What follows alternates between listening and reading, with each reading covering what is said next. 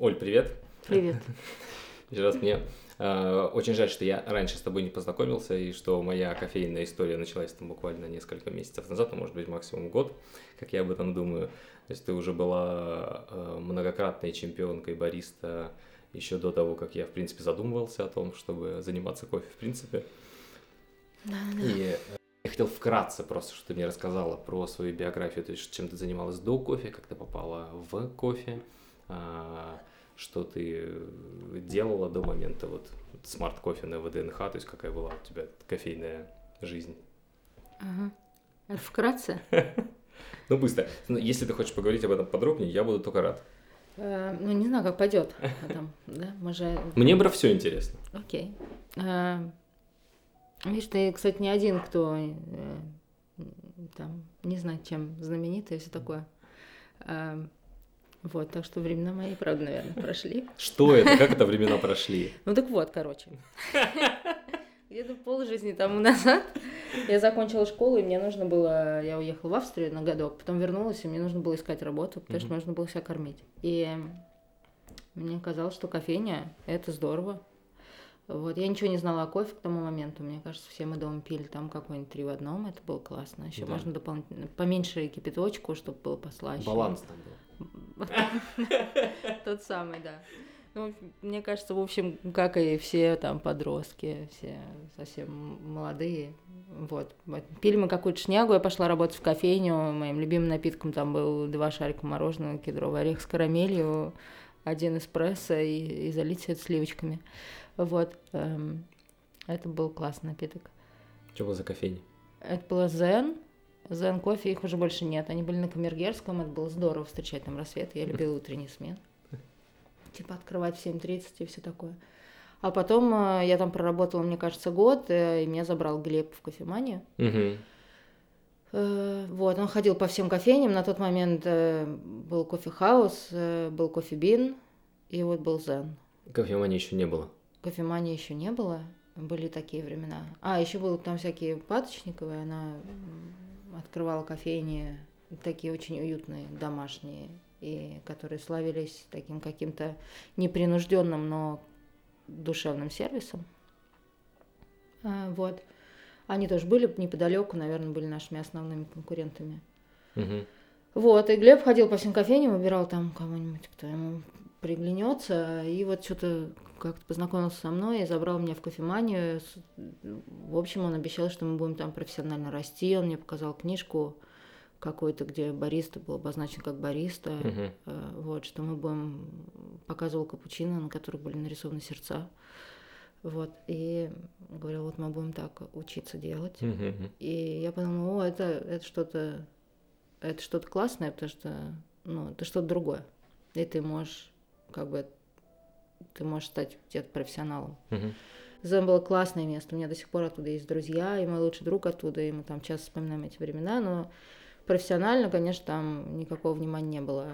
Э, Вообще никто никому не уделял. Вот ты как бы работай, работай. Хотя Мгм. были все инструкции, которые до сих пор во многом были актуальны. А это сетевая была история? Мне кажется, изначально тогда все, наверное, открывали кофейню, чтобы потом продаться Старбаксу, когда Старбакс однажды придет в Россию.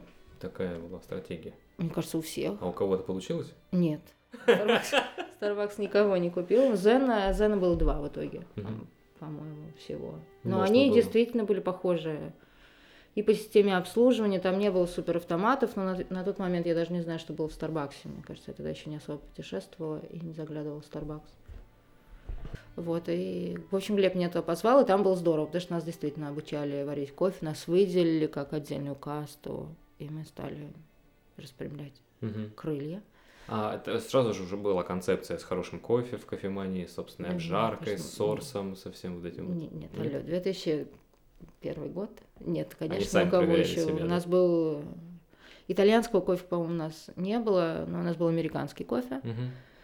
Э, Вот, ни намека не было на свежую обжарку, никто об этом совершенно не думал. Но у нас были какие-то разные сорта. Все-таки Глеб был из кофебин, он оттуда много брал. Мгм.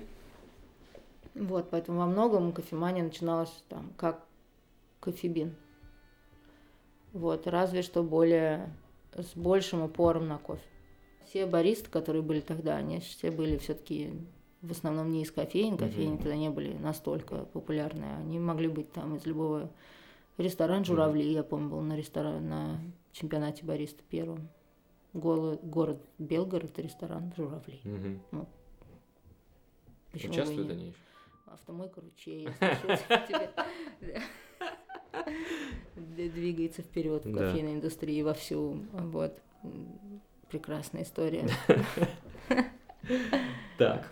Ну ладно, и э, э, э, все эти титулы ты получала, когда работала в кофемании, да? Нет, нет, я, я вот первое, третье место я заняла на первом чемпионате, это была кофемания, потом мы ушли, потому что мне хотелось э, развиваться. Угу. Я видела, как.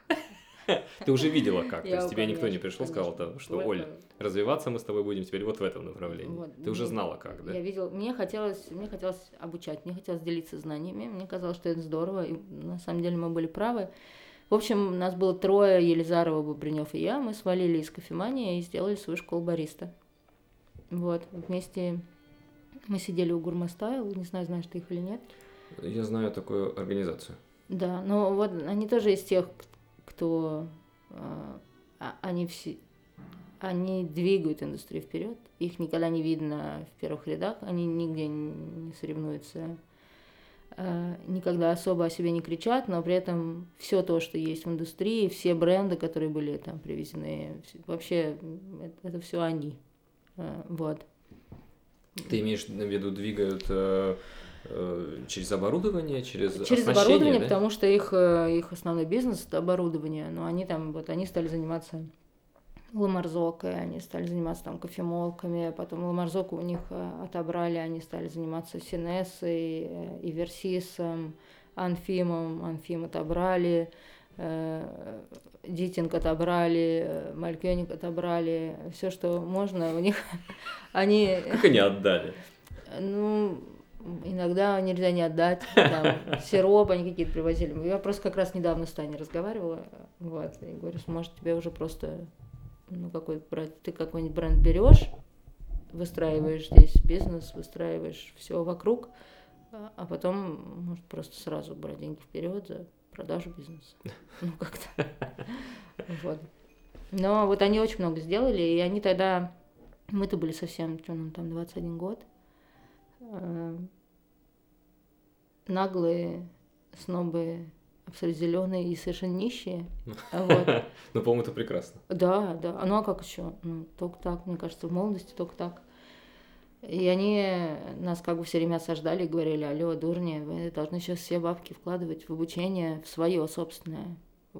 И мы там, они нас подкармливали, мы ездили там на всякие выставки, Э, там чему-то учились, возвращались, там что-нибудь опять зарабатывали, опять куда-нибудь ехали на какие-нибудь курсы. И мне кажется, вот так у нас прошло там ну, лет пять, наверное, когда мы сильно выросли профессионально. Школа у нас развалилась, потому что мы как-то, короче, все, каждый пошел своим путем в итоге. И Таня сейчас продолжает обучать, и она хороший обжарщик, и, в общем, она молодец. Вот, параллельно мы выступали, побеждали.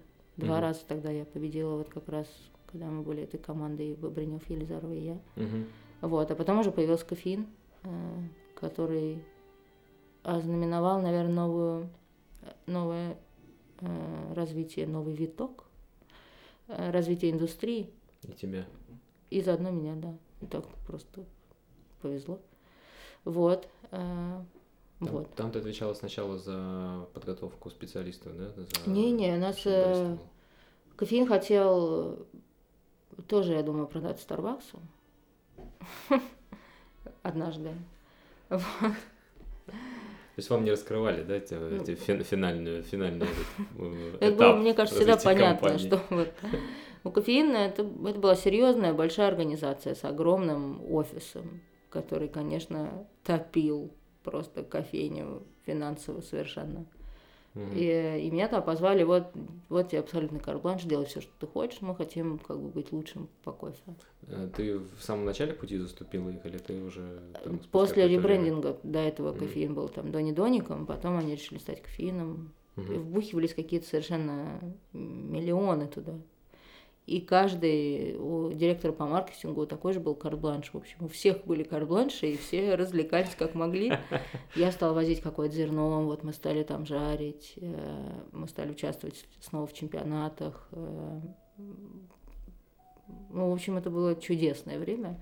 Э, там ты первый раз стала сорсить, да? Там я стала сорсить, да. Ну, как сорсить-то? Ну, Съездить ж... на бутик, Nordic Approach, да? Nordic Approach тогда еще не было. Не было? Алло, были такие времена. Не было, не было. Нет, мы а там как? искали, как мы сначала где-то у европейских каких-то трейдеров. Но индустрия вообще была другая. На самом деле, так здорово все это вспоминать. А, там КЛД, СФТ, если ты у них попросил образцы, они бы тебе сказали, что? Вот есть, Сантос. Нет, вот тебе прайс-лист, угу. выбирай. И все. И тогда ну, мы не хотели с ними работать, просто потому что ну, как бы, ты чувствовала, что тебя, о тебе вообще не беспокоятся. Ага. И поэтому мы стали смотреть на европейских трейдеров, возить сами там из, э, из Штатов что-то. И потом уже появился Nordic Approach. Это уже. Double B стал, наверное, одним из первых клиентов или первым клиентом Nordic Approach. Мы там все как-то перезнакомились. Э. Обалдеть. Вот. Но на плантации первый раз я съездил, да, с кофеином. С кофеином. Да. Вот. Расскажи мне. А что тут рассказать-то? Что ты рассказать? Приехала, взяла кофе, увезла. Не-не, ну, во-первых, я приехал просто так посмотреть, как деревья растут. Ну, в общем, не устроило то, что предлагает российский рынок. Э, вы стали искать э, в, в Европе э, тот кофе, который бы вас устроил. Не нашли и поехали на плантации? Или нашли нет, нет, и подожди, просто... у нас вообще не было понимания, какой кофе нам нужен. Угу. Вот. А, мы эспрессо тогда так настраивали. Мы, я сейчас вот возьму на себя смелость сказать за всю индустрию. Я тут недавно вспоминала, как приехал Хосе Ореола, главный судья чемпионата, и он зашел к нам в кофеин на рейтинг и попросил меня сварить эспрессо. Uh-huh. Я помню, как я настраивала и настраивала и настраивала и настраивала этот эспрессо, потому что мне все время я видела, что он как бы не аппетитно льется, не аппетитно. Я просто ждала, когда будет достаточно аппетитно, чтобы этой чашкой поделиться. Хосе, конечно же, там вскрылся, вот. А, и все это происходило просто потому, что мы не понимали, каким кофе должен быть, каким mm-hmm. он может быть. Ну, то есть мы вообще не понимали, но мы просто хотели пробовать какие-то другие вещи новые. И через это ну, как бы, теперь есть стандарты, а теперь, если ты меня просишь э, настроить тебе помол, я сделаю это там с трех нот. Потому что все все, это все понятно, да, это понятно, какая тебе нужна там консистенция, и ты раз, раз, раз настроил, и все. Угу. И ты то же самое спускаешь своим баристой, и у бариста больше нет этого мандража. Когда ты приходишь, заказываешь эспрессо, тебе начинают, сейчас, я сейчас угу. под настрой, я еще не настраивал сегодня, сейчас. Ну, это и сейчас есть? Ну, это и сейчас есть намного кофейня. меньшей, да. намного в меньшей Меньше степени. еще. Потому что все-таки тренеры, которые бариста обучают, они дают тебе какие-то какие-то все-таки метки. Uh-huh. И, кстати говоря, тогда итальянцы или тренеры, там, которые настраивали итальянский кофеек, у них с этим не было проблем. Они настраивали легко, у них было 30 мл 25 секунд. Мы, в общем, к этому и вернулись uh-huh. практически. С, там, ну, разве что мы стали класть не 7 грамм, а чуть побольше. Uh-huh. Ну, 8, 9, 10. Но в итоге мы все равно вернулись к тому же. То есть да, там уже все было придумано до нас, угу. но мы это все у нас свой путь. У нас, у нас свой, и мы всех презираем. Все старое мы э, всех топим и сжигаем. Вот, у нас новые законы. Но вернулись мы к старым. Вот. Ну, в общем, это было, короче, классно. И оттуда? Оттуда. А потом мы оттуда свалили Почему свалили? с Фасман. Ой, слушай, ну тогда мне казалось, что... У всех была свобода, у всех были... Деньги закончились. Деньги закончились? Деньги закончились. Ага. Инвестор, он был не бездонный, и он как бы хотел бы, чтобы все это... возвращаться да, да? неплохо было бы, ага. чтобы уже наконец что-то деньги, какие-то кофеин приносил, а ему всегда говорили, еще чуть-чуть, еще чуть-чуть, сейчас вот мы еще, еще чуть-чуть, еще чуть-чуть. И там немножко забрали бразды правления у Фасман, вот.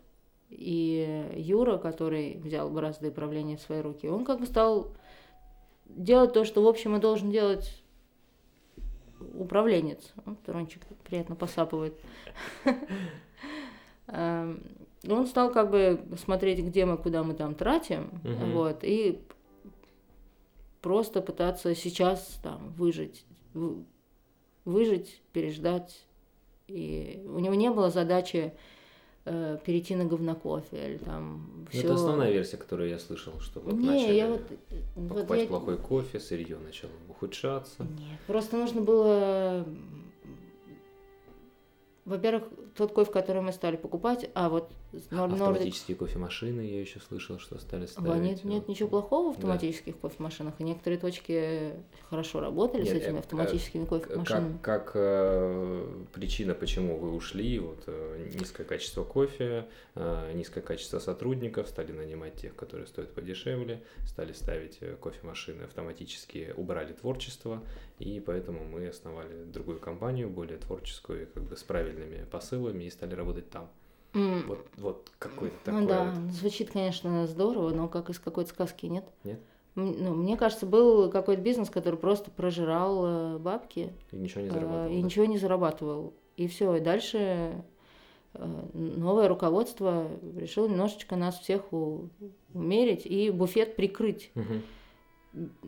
Кофеин ни разу не закупал ничего как бы поганого. Не было задачи перейти на какое-то говнецо. Мгм. И кофеин продолжал закупать у Nordic Approach. Кстати, который тогда, значит, появился, да. А, вот. Это уже был прям в последний, наверное, Мгм. год. А потом уже появился Даблби. Но у Ани, мне кажется, отобрали бразды правления, и ей это, наверное, не очень понравилось, и буфет прикрыли в том числе. Вот. И я как-то заодно с ней, мы были очень близки, и я подумала, ну, как подружку обижают, и меня, значит, и меня обижают, надо валить. Вот. э, И мы сделали вот Даблби. Изначально план был сделать кофейные магазины. Мы хотели просто быть э, типа кофейной кантаты. Luxury кофейная кантата. Вообще без luxury, просто нормальная кофейная кантата, поскольку все-таки мы все, все вокруг, мы считали, что все делают говно, а мы одни воздушные шарики. Вот, и сейчас все, все сделаем, сейчас покажем класс. Мы просто хотели сделать место. Ну, во-первых, мне негде было пить кофе. Кофеин я тогда уже, он как бы все плохие. Ага. Туда не ходил. Да, поэтому все, мы значит, кофе не пьем. Вот. а, И нужно было срочно кофейню, мы открыли Даблби. Мгм. Вот. У Мы нашли- вас не было даже в первоначальных планах открывать кофейню? Не было, мы хотели сделать кофейную кантату, условно, э, с таким дегустационной э, зоной. Я думал, что это несколько кофеин под вашим брендом и э, э, бутики, чайно-кофейные бутики в франшизе, не так? Нет, Изначально по франшизе было. вообще э, изначально речь не шла. Э, Мы хотели открыть концепт-стор, там у нас был в планах, типа большую красивую кофейню классную, который впоследствии стал Милютинский. Мгм. Вот, а сначала у меня был э, то производство, где мы арендовали, это был Ахмад Чай, его производство э, кофейное. Вот. А, ростеры там. Да, да, мы там арендовали ростеры для Мгм. кофеина. И владелец, э, он как бы попросил устроить со мной встречу, куда я взяла Фасман, и мы в итоге договорились о том, что он будет, как бы, он был готов инвестировать. Он был Да. готов дать нам лям баксов. Вот, и мы собирались открыть кучу кофейных магазинов. Нас никто ник- никуда, конечно, не хотел ставить. э, Вот. Мы от- открыли, не помню, Сокольники. Там у нас был один чек э, в день. Вот, два, иногда просто бариста сами что-нибудь платили, им было грустно. Да ладно. Да, это было, была жесть. Э, Вот, в Останкино, ну, в общем, как-то все, все места были абсолютно никчемные. Вот. Э, У нас не было толком концепта, у нас не было ничего. Мы, на самом деле, все, чем мы занимались э, год, это мы прожирали бабки миллион, вот, потому что мы по-прежнему, мы привыкли жить на широкую ногу и все такое. Инвестор, э, он, у нас доли появились как бы не за то, что мы такие хорошие, мы сейчас принесем технологии и что-то сделаем, а мы должны были эти доли выкупить. На эту долю я заняла денег. Вот. э, И это то, что в какой-то момент стало на меня давить, потому что зарплата зарплата, а хотелось как бы отдавать долги э, за долю в том числе. И мне стало интересно, когда же будут дивиденды. Это случилось спустя год. Я решила разобраться в отчетности и как бы поняла, что денег не будет никогда. Когда? Просто их там в модели, к сожалению, не заложено. Вот. И я расстроилась и стала пытаться сначала что-то поменять, но с Аней сложно воевать. Ну, она как бы умная э, женщина, Да. э, отлично говорит, быстро, э, быстро реагирует. И понятно, что в информационной войне и как бы там в войне за инвестора ну, я как бы не, не было шансов. Вот. Потом я изначально приходила в WB как человек, который должен заниматься продуктом, вот, по-прежнему.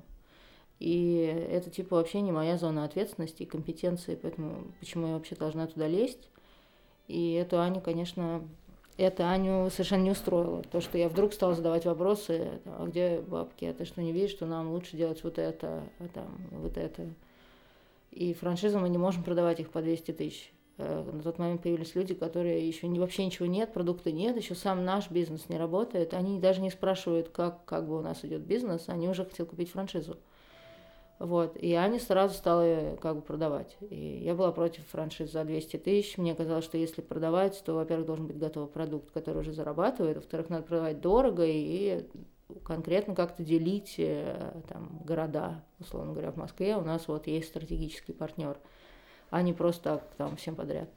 Ну, в общем, я как-то я стала задуматься в, в сторону бизнеса, то, чего я раньше никогда не делала. До этого я занималась исключительно кофе и росла как там обжарщик, как капер и как, эм, как, как бариста.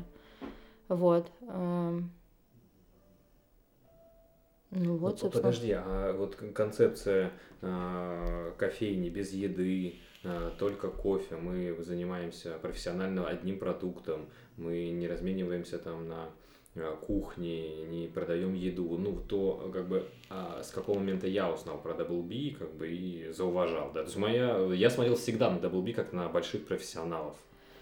А, Ну, мне кажется, кофе мы занимались классно, мы в меньшей степени занимались чаем. да, мы чаем да, как бы и не занимались. не занимались. Вот. Равно как и всем остальным. А дальше это нужно было просто преподнести тебе как хорошая история, что мы занимаемся профессионально только монопродуктом. Вот на самом деле нам просто мы не знали, как заниматься едой. Э, И у нас не было людей в команде, которые об этом знали.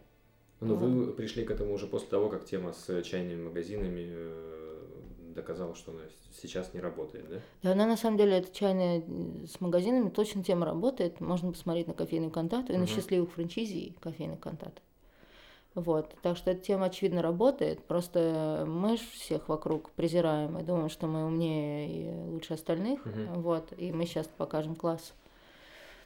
Вот. А тогда ну, я стала смотреть там на себестоимость напитков, да, там фудкост. э, ну, мы не имели права продавать напитки так дешево. Надо было Мгм. продавать напитки дороже, если мы хотим заниматься этим продуктом. Да. Никто не спорил с тем, что да, мы хотим, потому что нам это интересно заниматься классным, самым high-end кофе. Но нужно было, конечно, делать это с умом. А, Вот, я думаю, что сейчас... э, Я не очень вижу, чтобы сильно изменилась концепция. Мне кажется, что это как бы... И концепция уже устарела. Вот. А там так ничего принципиально не поменялось. Каналы там закупок те же самые. Все, все в общем идет по тем же, по тем же законам, что Мгм. и были раньше. Думаешь, Вот. надо меняться уже? Ну, это уж не мне решать, несмотря на то, что я там до сих пор э, акционер, но не вижу отчетности. Вот. э, И это вот э, из того горького, что осталось, это как бы, ну, ты все сделал, поставил, так или иначе работал, а, Мгм. а в ответ говно. Вот.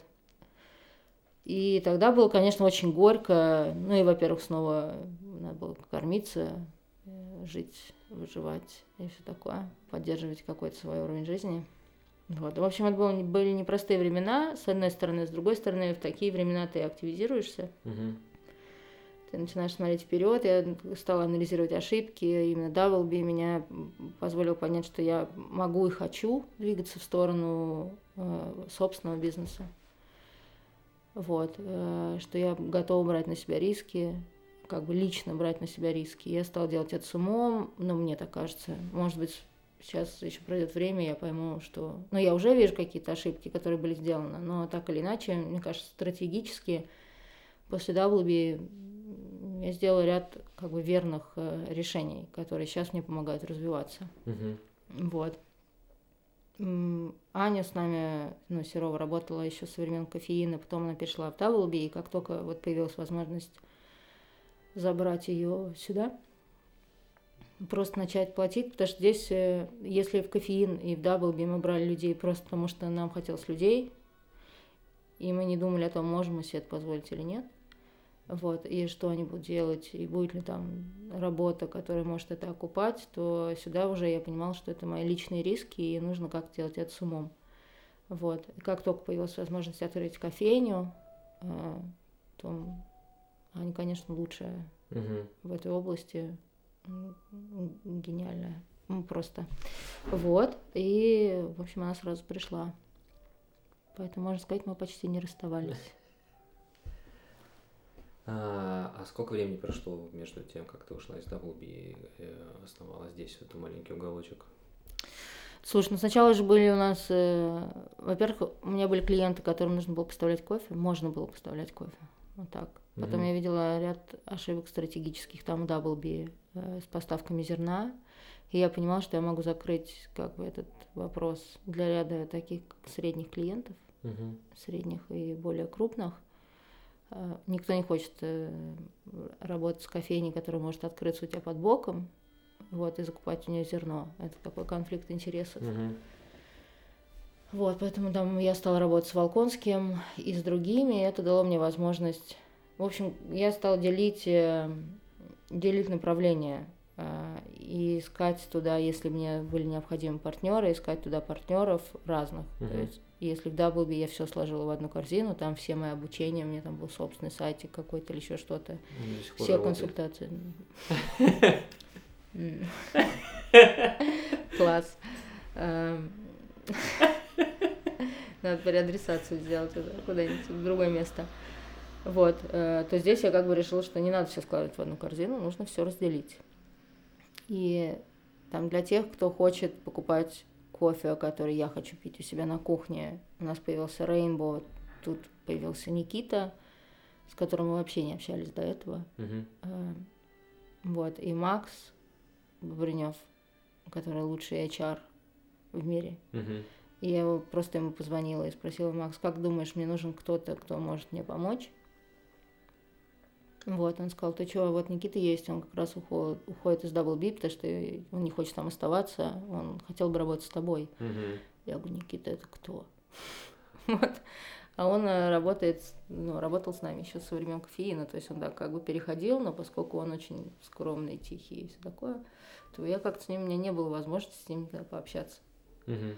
А он чем занимался? Обжаркой тоже, да? Не-не, он бариста был. Он бариста был, да? А да. ты занимался обжаркой и сорсом и обучением? В Double B? Да. В Double B, ну, как бы всем, что касается кофе, так или иначе. Мгм. Везде были какие-то люди, которые могли помочь. Мгм. Там Аня занималась меню, э, Макс занимался персоналом.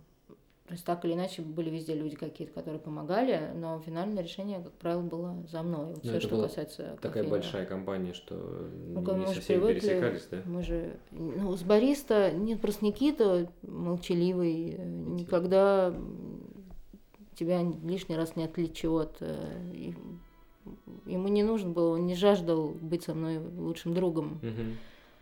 Вот, и, но когда я ему позвонила и позвала, он как бы сразу сказал да, да. Мгм. И можно спросить, как он вспоминает это чудесное время. Ну, Это единственное, с кем я не смог пообщаться. А, ну вот, видишь, Не а ты говоришь, как я его не замечал. Вот так. Ну, в общем, с тех пор Никита со мной, и, и если бы Никита не знаю, где я была. Я вообще не знаю, где я была, если бы не люди вокруг. Вот, это, это, это правда основная ценность. Э, Это люди. Вот, но Никита был, там, первые полгода мы ничего не зарабатывали, как раз грянул этот кризис. Вот, кофе стал очень дорогой, даже закупаем мы его за доллары, а кофе уже в Москве, и у нас есть обязательство его выкупать. В общем, это было очень сложно. Мгм. Вот. Мы ничего не зарабатывали, скитались по разным обжаркам, что-то арендовали, везде было неуютно, плохо, потому что обжарки не были нацелены на аренду, они прежде всего заботились о собственном mm-hmm. бренде, и поэтому тебе могли сказать, сегодня нет времени, там, приходи завтра. Завтра до трех максимум, потом наша очередь. Да, да, вот. Или нам нужно, ой, извини, у нас заказ упал, нам нужно сначала себя сделать. Ой, извини, слушай, давай сегодня подороже. Ну вот, в общем, это было как-то очень не... Ты всегда чувствовал, что ты здесь не основной игрок. Угу. И тогда, в общем, появилась идея, что нужно делать какое-то производство, которое бы обслуживало индустрию, и, и оттуда все, в общем, началось. Угу. Мы как Rainbow этот проект, мы его задвинули, мы все равно чуть-чуть поставляем там кому-то кофеек, но в совсем маленьких количествах, потому что мы не хотим конфликта интересов. Угу. Нам не хотелось бы с тобой, с твоими клиентами где-то пересечься и случайно выиграть, например, э, удивительный тендер. Почему конкуренция здоровая? Ну, не, не, как бы здоровая конкуренция это хорошо, но никогда ты понимаешь, что там мы можем развиваться за твой счет или еще что-то. Uh-huh. Вот, поэтому мы сделали, здесь мы строго разграничили. Rainbow, так же, как и все остальные, арендует производство, точно так же через приложение бронирует. Вот, э, и производство живет исключительно арендой. Оно не продает кофе само, оно не производит ничего под собственным брендом. Rainbow арендует, обжаривает и продает кофейням. Вот. Так же, как все остальные. Так же, как все остальные. И тогда мы как бы вклиниваемся в эту цепочку, мы играем на равных, у нас uh-huh. одинаковые косты, у нас нигде нет никакого преимущества, и все чувствуют себя защищенными. Вот. И я стала искать финансирование тогда на ростер. На первый. Угу. Нашла какое-то самое дешевое помещение без отопления, без воды, но зато красивое. На Ольховке бывший склад РЖД. В общем, это было, правда, красиво. Там были такие колонны, как в Нью-Йоркском метро. Э, кладка кирпичная. Там, может, можно и без воды, если красиво. Да, вот мы также подумали с Никитой, что можно и без воды. Мы сняли его за какие-то там копейки, не помню, 40 тысяч рублей. Вот. Э, но когда мы ушли на новогодние каникулы, ростер замерз и Никита его не мог включить, потому что отопления-то нет. Вот. И надо было на него дышать ага. и его как-то разогревать. А он чугунный. Он чугунный. Он побрал в себя холод. Да, да, да. Ну, в общем, там было много, много сложностей, но это было здорово. Вот. Переехали в итоге оттуда. Мы в итоге оттуда переехали, потому что нас погнали, причем довольно резко. Вы ну, бы типа, так остались бы? Мы бы оставались, мы утеплялись потихонечку. Нам в какой-то момент даже поставили там батареи. Вот. То есть мы как бы нам становилось теплее, у нас была там мощная тепловая завеса и все такое, но РЖД не совсем законно сдавал этот склад. И вообще РЖД его не сдавал. Понятно. Вот, поэтому... РЖД ничего не знал о том, что он сдается. Да, да. Поэтому в какой-то момент нам сказали, или вас завтра здесь нет, или у вас ничего больше нет. Ну, в общем, мы быстро переехали. Мы быстро нашли новое помещение, потому что у нас же есть обязательства, и у нас есть наши клиенты. Мы переезжали за три дня, uh-huh. э, точнее через три дня производство снова работало. Вот, мы быстро заказали новые трубы, там все сделали и переехали в квартале. Вот. Ну, в общем, такие страски сейчас весело вспоминать. Мы с Никитой можем иногда всплакнуть и вспомнить, но не хотелось бы к ним возвращаться, к таким страскам. Ну, да. вот, а Возраст уже. Возраст, да. А потом уже оттуда мы переехали на ВДНХ. И у вас была маленькая коморка, да? Первая вот, э, я так понимаю, там, где сейчас стоят ростеры, там была первая стойка, первая не, у нас мы сразу, у нас было там порядка 100 метров. Угу. Мы потом, да, чуть подросли, но не сильно. Но мы все изменили с тех угу. пор. Да, сначала у нас было направо пойдешь к ростерам придешь, к ростеру. Угу. Вот, э, посередине стойка, потому что нам казалось, что к нам вообще никогда никто не придет. И это такой скорее шоурум угу. и какой-то тренинг-центр. А слева был склад. Вот. Потом мы все вот поменяли теперь так, как есть. И люди почему-то пошли, мы стали работать как кофейня, это нас очень удивило. Вот. Э, и Аня тут как раз сразу вписалась, и угу. ну смотри, солнышко вышло, это мы перешли к хорошим временам. Сейчас твой бизнес из чего состоит? Какие направления вот, э, занимают твой разум? Ой, э, ну, есть зеленка, есть Smart Coffee, да, э, это производство, которое ты можешь арендовать, прийти и пожарить. Вот. Или заказать у нас, как договориться с нами, мы будем делать для тебя контрактную жарку, перерабатывать твое сырье. Мгм. При Smart Coffee есть кофейня. В общем, тут как бы вопрос закрыт. Е- э, для себя, ну, для Rainbow, для кофеин э, и для э, многих из наших клиентов выбираю зерно я. Вот, у меня есть это как бы другой проект, это другая компания. Когда ты заказываешь там зерно, это как бы ты идешь третье место, где ты можешь Мгм. купить зеленку.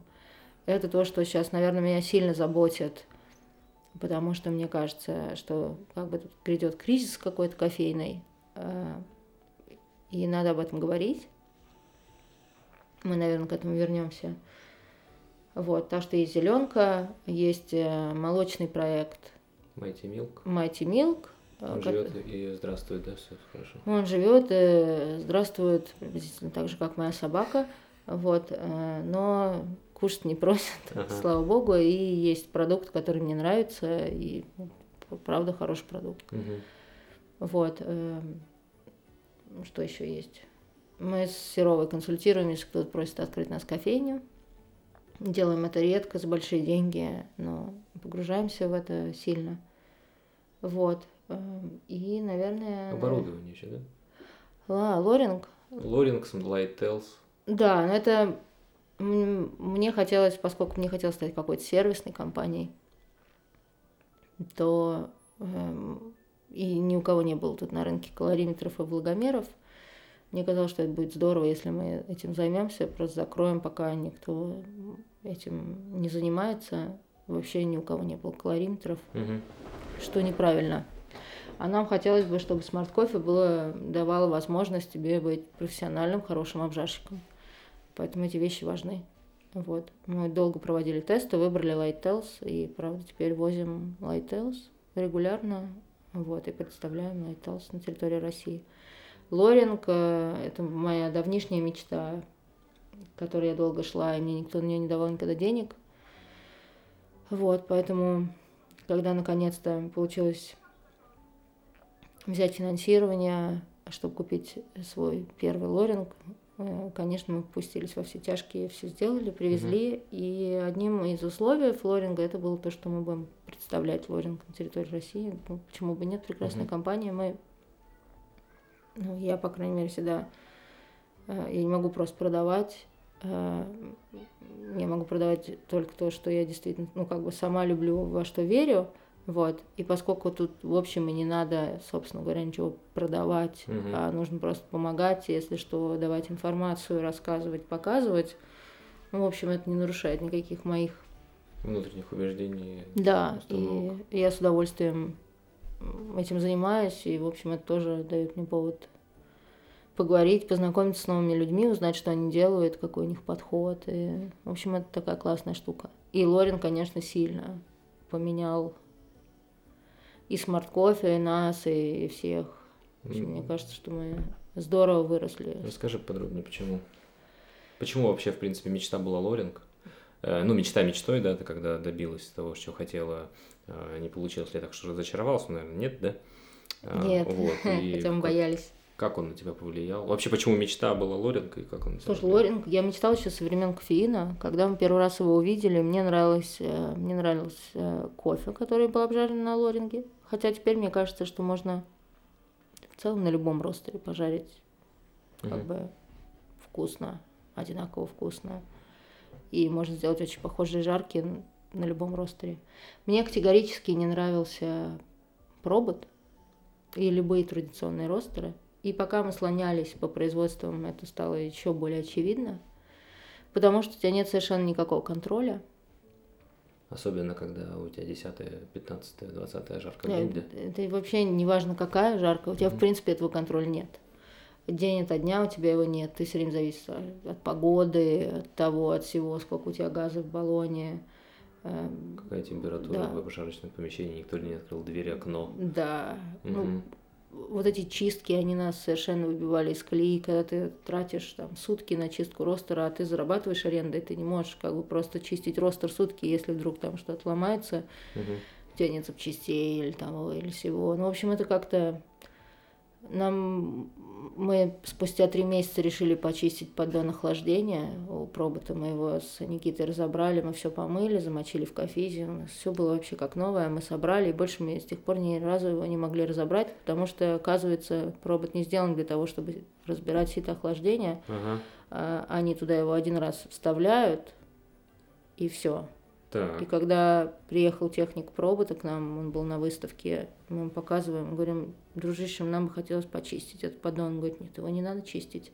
Вы берете пылесос, вот тут вот снимаете вот этот треугольничек, вот туда вот залезаете, там как можете чистите. Мы говорим, черт возьми, ну так же, это же не по-человечески. Он говорит, ну, ну вот так. И вот такие вещи, э, это касается любого оборудования. Мы не просто так работаем с Инессом, мы не просто так работаем с Камео. Нам нравится, когда люди переосмысливают то, что было, и идут куда-то вперед и mm делают что-то новое. Вот пробот, он доделывает старое. И пробот это то же самое, что однобойлерные машины там, в мире кофе. Это ну, не только пробот, а любые традиционные ростеры. Это все как бы они идут по накатанной, они не готовы думать за рамками. Э, сейчас индустрия другая, нам нужна прогнозируемость, нам нужен контроль, нам не нужно тратить время на обслуживание, все должно быть легко, просто и непринужденно. Мы, как спешлти индустрия, мы хотим сфокусироваться на вкусе и заниматься вкусом. Вот лоринг дает нам эти возможности. С другой стороны, лоринг, поскольку там это абсолютный контроль вне зависимости от времени года – то у нас есть возможность э, там, нашим клиентам по контрактным жаркам предлагать абсолютно идентичное качество всегда, и у нас здесь не болит голова.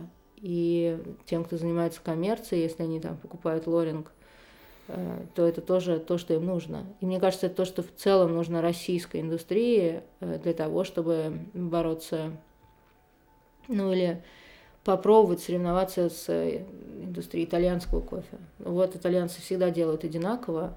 Ну, да. стабильность это очень важно. Это, то, что занимает мой да. ум вот постоянно как обжарщика, стабильность, что у тебя то, что ты купил, у тебя купили вчера, было так же вкусно, угу. как то, что ты пожарил сегодня. Да, да, да. То есть для тебя это удобство в основном. То есть это да. не про вкус, не про там бескислородную среду, э, там э, воздушная передача энергии. Это вот в основном. Слушай, любые ростеры, да. они в основном воздушные. Угу. Ну, всегда. Так или иначе, ты жаришь все равно воздухом. Угу. Если где-то греется барабан, но он и тут тоже греется. На самом деле разница не очень большая. Удобство. Удобство, стабильность. Удобство, стабильность, да. Повторяемость. Угу. И ну, мне кажется, все, кто... У нас сейчас мало кто жарит на проботе, все с удовольствием жарят на лоринге. Угу. Вот. И, ну, в общем, это тоже показатель. Вкусно ты можешь пожарить везде. Вопрос, сможешь ли ты повторить, угу. и насколько долго ты будешь идти к этому вкусно. На каком-нибудь китайском ростере это сложнее, угу. потому что ты должен там больше всего как бы учитывать, предугадать и все такое. А, на пробе все более-менее понятно, просто потому что мы его все уже хорошо знаем. Угу. Вот. Э, но это не как бы удобство это основное. У нас, когда ну, диалоги ведутся в российском вот этом сегменте обжарки по лоринг э, против других традиционных ростеров, а, про вот эти качества его не говорят, просто говорят о том, что можно сделать вкусно на кондуктивном ростере, а, а на лоринге, окей, это будет поудобнее, но не так вкусно, как я смогу сделать там на каком-нибудь Гисоне или на каком-нибудь Тробрате, ну, на стандартном, ну, на классическом хорошем э, контактном ростере. Вкусно это не про лоринг. Про лоринг это удобно. Ну, мне кажется, они зря так. Я тоже так считаю. И это можно просто посмотреть по тем, ну, кто покупает лоринг и что они делают. Они покупают его из-за вкуса в том числе. Мне кажется, намного легче получить вкусно на лоринге. Угу. Просто потому что ты, ты меняешь какую-то стадию обжарки, и ты понимаешь, что ты Какое меняешь. Какое изменение ты да. сделал, что оно И угу. тебе не важно, насколько грязные у тебя трубы, потому что они всегда чистые. э, тебе не важно, что сейчас зима или лето, Мгм. ты фоку- сфокусирован на вкусе, и ты можешь этот вкус очень со всех сторон его отточить. Мгм. Это наоборот то, что нужно. Про э, тебя как сорсера и как поставщика зеленого зерна. Не слышно э, о тебе как об импортере, потому что ты сама так и не хочешь. Почему? Слушай, ну я, э, на это просто нет времени, ну вот на там как бы на, на пиар и маркетинг у нас нет времени, нет сил, нет рук. Мгм. То есть дело не в объемах, да, как партии. М, не- да. не- не- Мы, мы, кстати, привозим достаточно много, и, наверное, стоит об этом говорить больше, и нужно говорить больше. И мы сейчас пытаемся об этом говорить больше, э, просто потому что хочется, чтобы это направление развивалось, и это открывало бы нам новые какие-то возможности. Вот. э, Мы привозим, у нас там всегда есть э, кофе на складе, Бразилия, Сальвадор и Кения, это три основные страны. Все начиналось с того, что хотелось удовлетворить просто запросы собственные и заодно запросы ряда клиентов. Вот. Сейчас мы вышли за рамки, и мы уже позволяем себе... Ну, и мы как бы немножечко... Вообще, когда ты спокойно э, существуешь, что ты можешь думать уже о чем-то там гуманен ли твой подход, Мгм. э, какое у тебя будущее, куда ты идешь, что ты хочешь, меняешь ли ты мир и какие-то такие штуки. Вот, поэтому мы много об этом думаем, мы много об этом говорим. А У нас пока, мне кажется, не до конца получается у меня, по крайней мере, Сформулировать. сформулировать такой какой-то основной, чтобы это было легко, понятно и сразу бы тебя цепануло. Вот. А, И ты подумал, о, точно это оно. И я это вижу, и меня это не то, что расстраивает, а я просто пытаюсь понять, что с этим делать. Мгм. Вот. Э, Я там была в Майами у своего приятеля, у него там суперджет и все такое, как бы успешный, хороший парень, э, любит кофе, ходит в кофейню, все время говорит, Оля, открывай тут у меня в Майами кофейню, я буду к тебе ходить. «А какими судьбами ты в Майами? Я говорю, вот лечу из Сальвадора. Ой, ну как там в Сальвадоре? Я ему начинаю рассказывать о том, что меня тревожит, что вот как бы кофейный кризис, на, на- ну, на бирже платят вообще про сущие гроши, люди уходят из этого сектора, люди больше не хотят выращивать кофе, им проще высаживать там кукурузу, просто чтобы было что есть. Э, А его это как бы, он говорит, ну, И что в другой да, стране что, будет? что я должен с этим делать? А, Или я там разговариваю со своим коллегой, у него тоже кофейня, он тоже обжаривает зерно и тоже покупает это зерно там в Москве. И я ему говорю, вот слушай, кофейный кризис, вообще-то мы не доплачиваем, а, люди уходят, а, нужно платить по-человечески. Он говорит, Оль, слушай, ну это как бы не мои проблемы, меня есть серьезный как бы бизнесмен, а, у меня здесь знаешь какие риски. Мгм. А у фермера, ну, не вырастил, не вырастил. Чего, какие у него риски?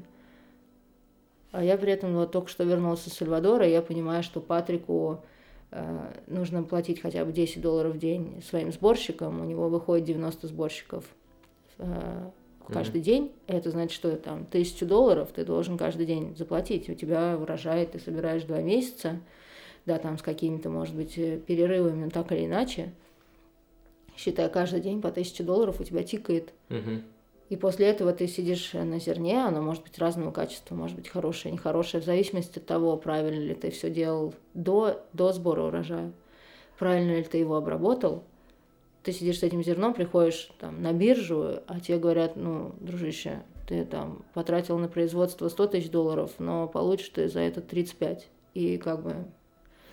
И, конечно, у Патрика, наверное, нет никаких рисков.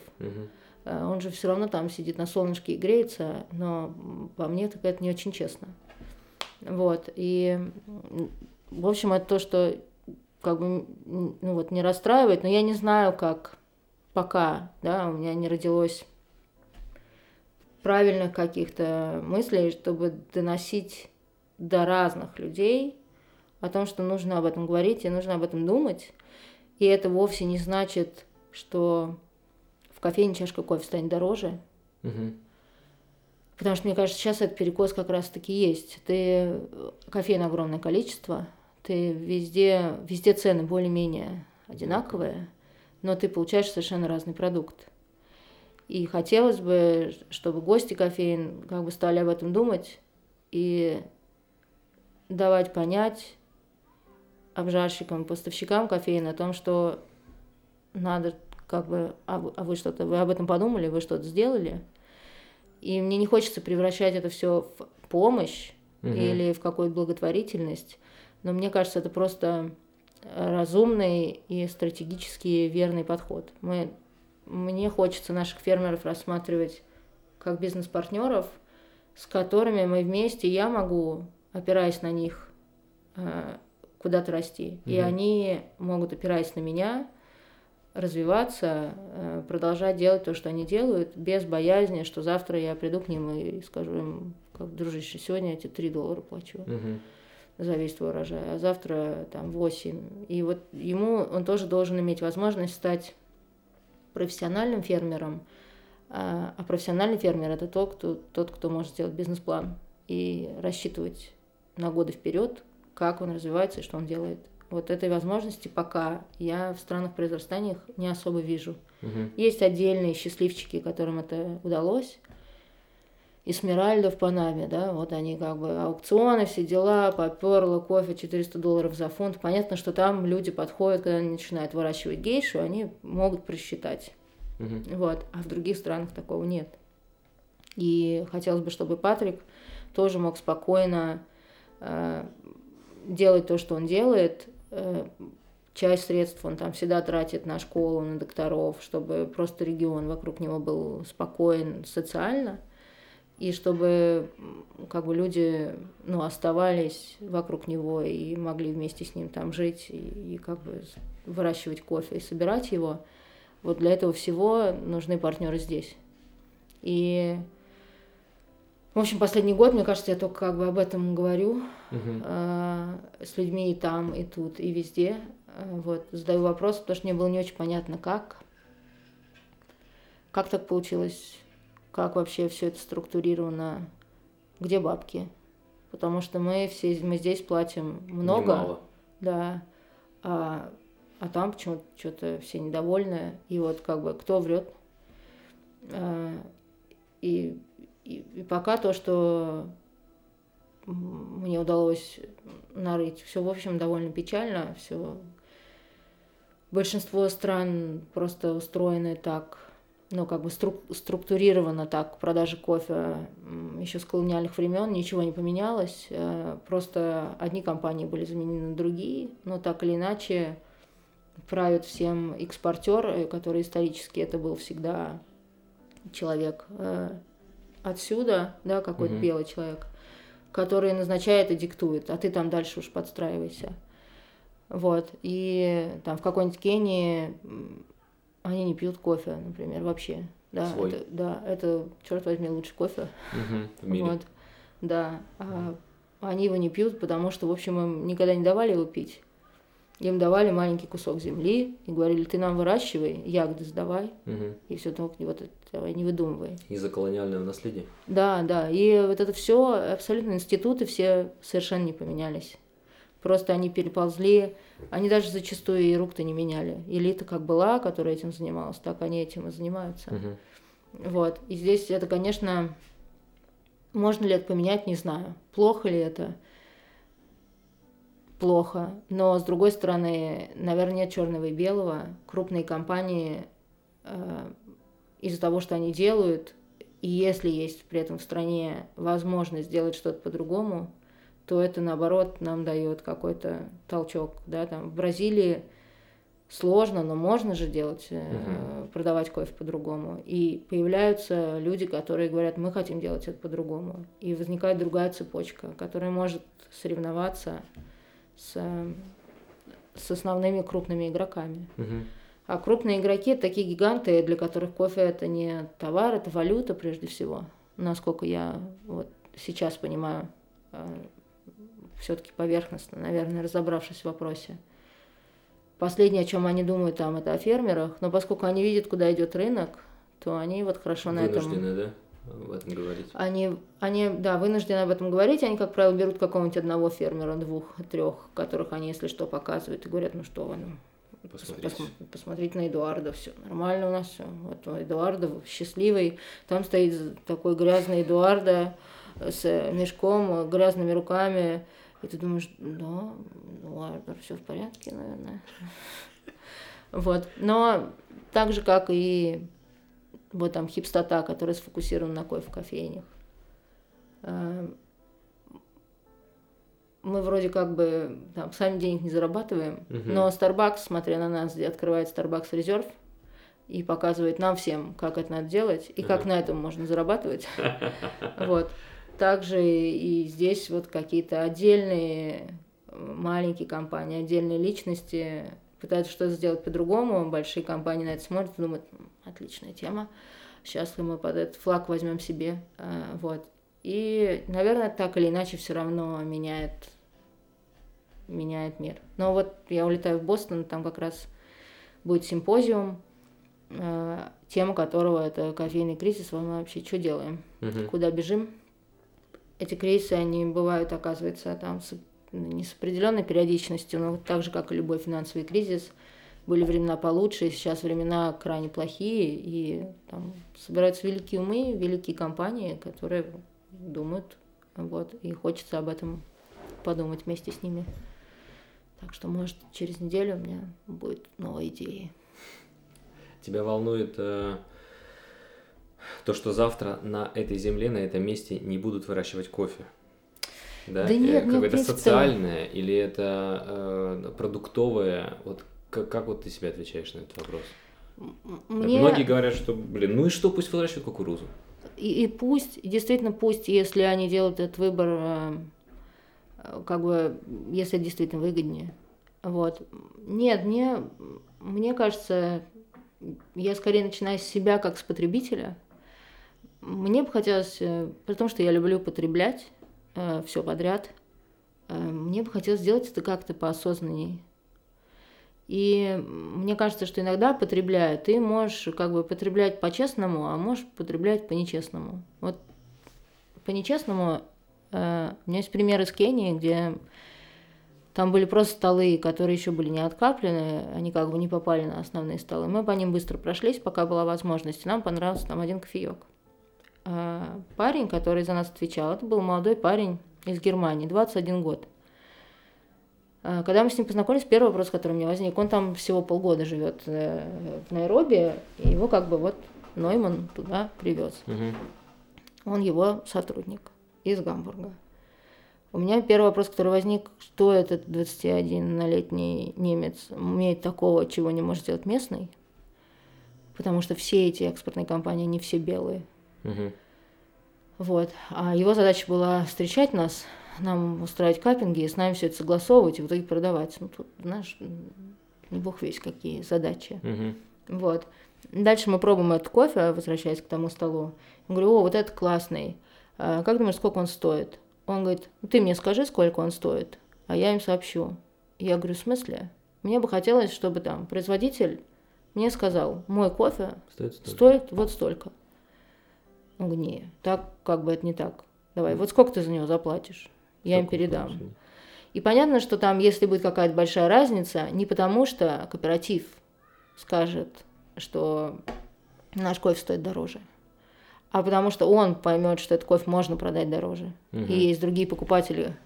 И Но это факт, в что итоге- эти деньги доберутся до кооператива и до фермеров. Они, в принципе, туда не доберутся. А, уже То есть факт, что не доберутся. Да, и вот эта цепочка экспортеров, она, она не особо нужна.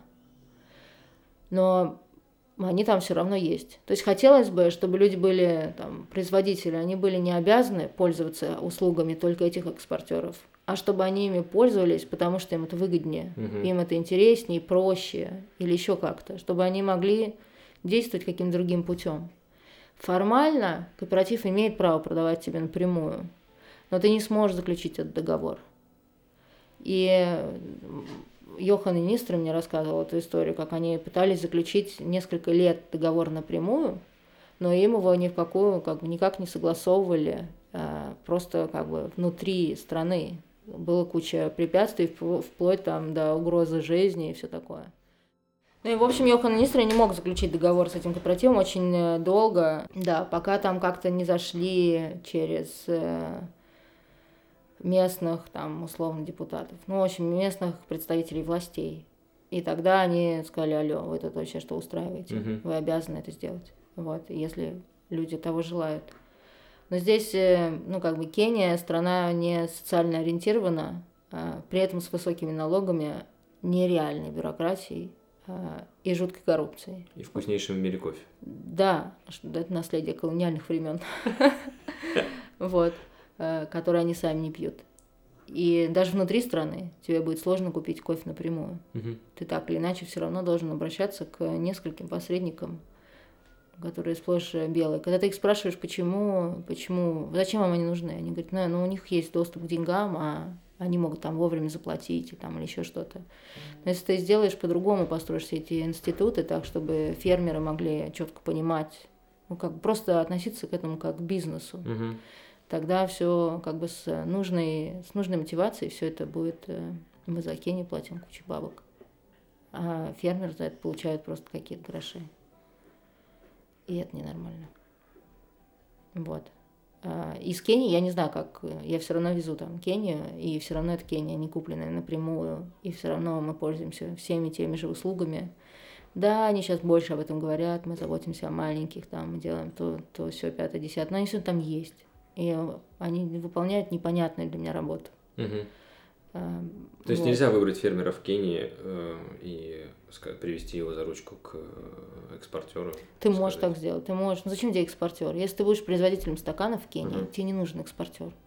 Ты Ну, производишь сейчас есть стаканы. возможность самим, да, без В Кении нет. Все- Вот, В я говорю, Кении, в поэтому. Кении- Там формально ты можешь. Ты можешь. И я тогда на сайте, мне стало интересно, мы как бы. Я зашла на сайт э, сельского хозяйства, что ли, Министерства сельского хозяйства. Мгм. И Там такой хороший сайт, как у нас госуслуги, где ты можешь э, как бы все госуслуги получить удобно, ты можешь электронную визу сделать в Кению. Ну, то есть они там, э, Кения развивается, экономика Кении растет, э, ну, они вообще как бы идут вперед так или иначе.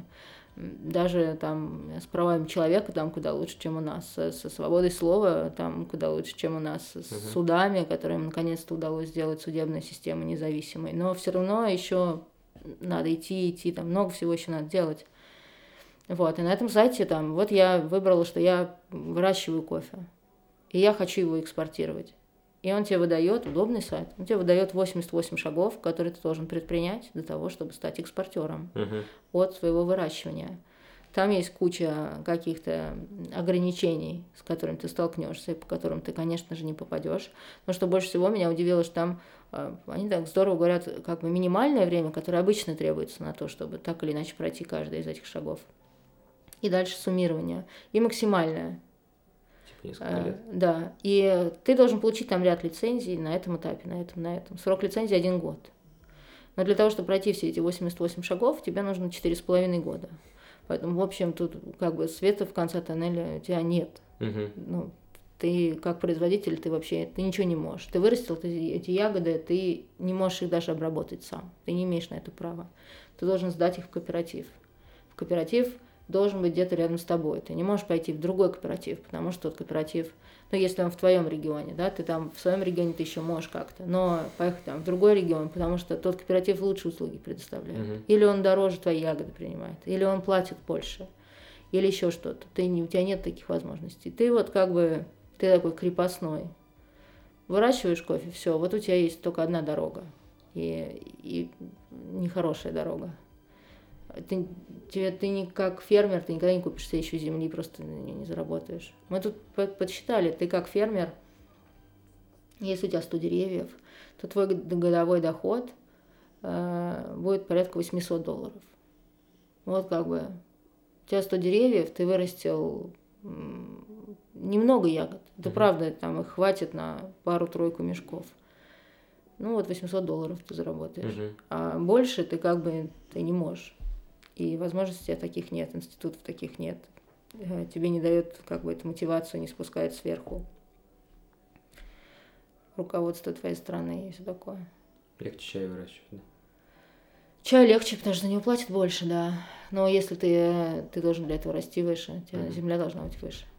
Ну, а через эти организации социальные, ну, отношения не выстроишь с фермером, да? Не проследишь, там, не заплатишь премиум, который в итоге дойдет до них. Не Мгм. проследишь, чтобы деньги дошли, не увидишь, как они Слушай, ну потрачены. ты там, можешь, ты можешь там с этими кооперативами, там кто-то говорит, ну как, я вот, э, эти кенийцы, да, они сами виноваты, я вот потратил мне говорил представитель одной трейдерской компании. Я вот потратил и инвестировала в столы для сушки зерна. А они гады, ты представляешь? Они вот, значит, не смогли сделать то, что обещали на следующий год. А что они обещали? Вкус? Баллы? Они там э, определенное количество или там или еще что-то. Но мне вот не нравится такой как бы подход. Я ему в ответ, а, и, ну, он все это валил на то, что с киницами что-то не так. Вот, мне кажется, что со всеми все так, если у тебя есть условия для того, чтобы делать все по-человечески. Угу. Вот. э, И дальше уже в свободном, на свободных рынках, в свободной конкуренции кто-то будет делать лучше, кто-то будет делать хуже. Слабаки уйдут, сильные что-то там сделают новое. Если везде была нормальная экономика сбалансированная, с Мгм. разными элитами, где нету никакого перевеса и перекоса, как в Великобритании, то, наверное, Эфиопия и Кения жили бы по-другому. Вот. И мы бы у них по-другому покупали кофе. Не мы бы назначали цену, они бы нам говорили, вот я произвел товар, этот товар Мгм. стоит столько.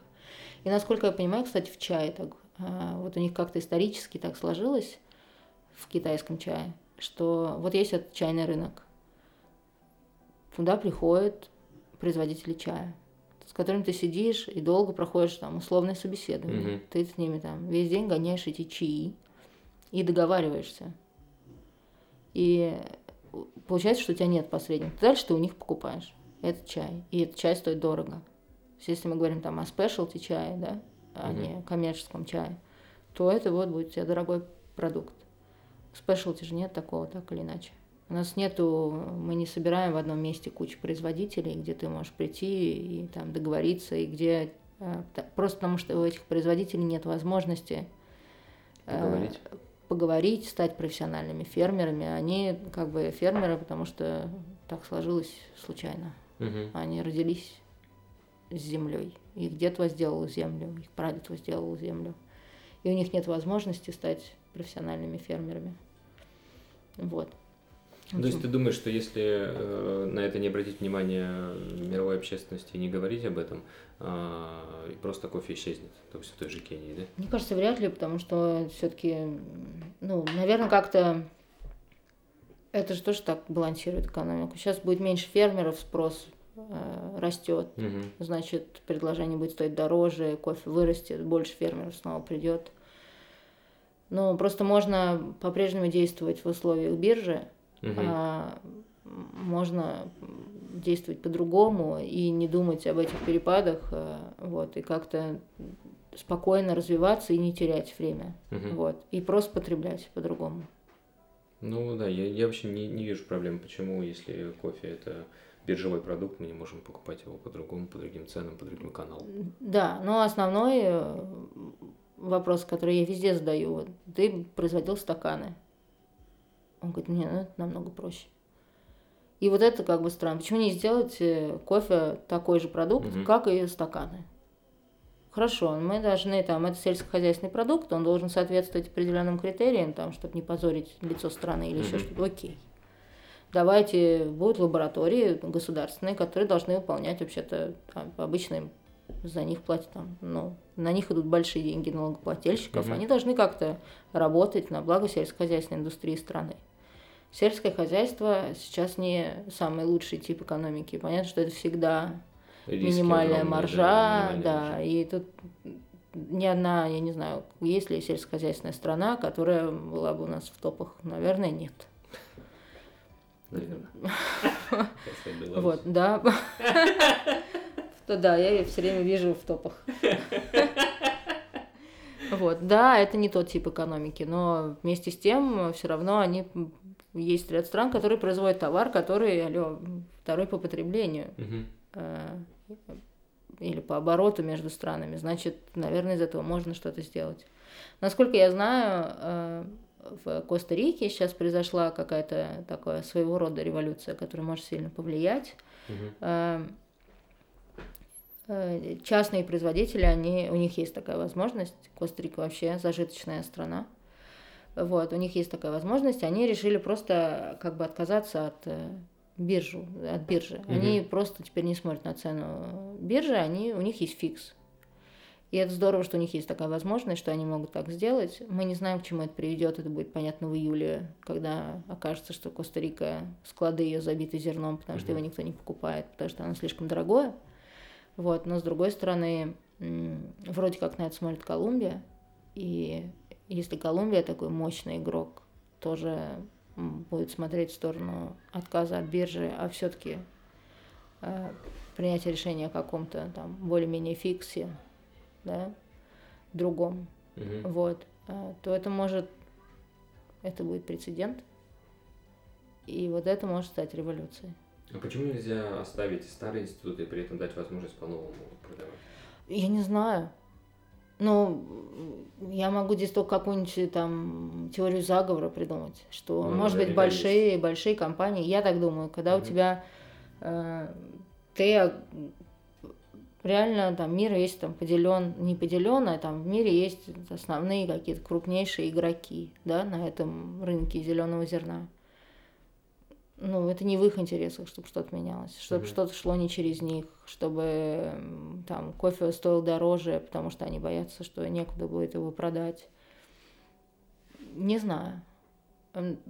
Я, у меня не было пока возможности за бутылочкой вина посидеть с каким-нибудь э, серьезным трейдером, который мне бы рассказал свою теорию о том, как все это работает и как все это существует. Но хотелось бы, чтобы все это было просто меньше регулирования Мгм. и, и проще, чтобы каждый мог идти той дорогой, которую он хочет. Хочет выращивать кукурузу, пусть выращивает кукурузу. Хочет заниматься, и у него есть такая возможность, у его земли большой потенциал, пусть он идет по пути спешлти, и у него будет возможность этот кофе продавать. А там уж, я думаю, что подтянутся и рынки, и все остальные подтянутся. Мгм. Вот, но в любом случае об этом, наверное, надо говорить. А, ну и эм, а, как э, импортера зеленого зерна, у тебя есть какая-то вот цель, то есть к чему ты хочешь прийти? Э, Каким должен быть э, ну, твой бизнес вот по импорту, какие должны быть отношения твои с фермерами и странами, про- производящими кофе, чтобы ты сказал, что да, у меня получилось. Ой, Я думаю, что, во-первых, все будет меняться, в зависимости от того, какая ситуация. Но мне кажется, уже у нас есть определенного рода, ну, для меня, по крайней мере, такое приятное. Это, это наш фермер Фернандо в Бразилии. Мгм. Там есть компания FAF, а, которая, я понимаю, зачем она существует, что она делает. И э, я знаю, что они берут э, 25% себе, но при этом Филиппе, он с Фернандо на короткой ноге, он ему дает все технологии, он ему, он меня с ним познакомил. А, Он такое связующее звено, которое и мне тоже спокойно, что он в руках Филиппе, Фернандо в руках Филиппе, и все будет произведено нормально. Э, Вот. И Фернандо спокойно, что там как бы я есть э, и, и вообще. Вот. И Филиппа в данном случае, он в его интересах, чтобы кофе стоил дороже, потому что 25% в Мгм. этом случае будут... э, Вот килограмм получается, да?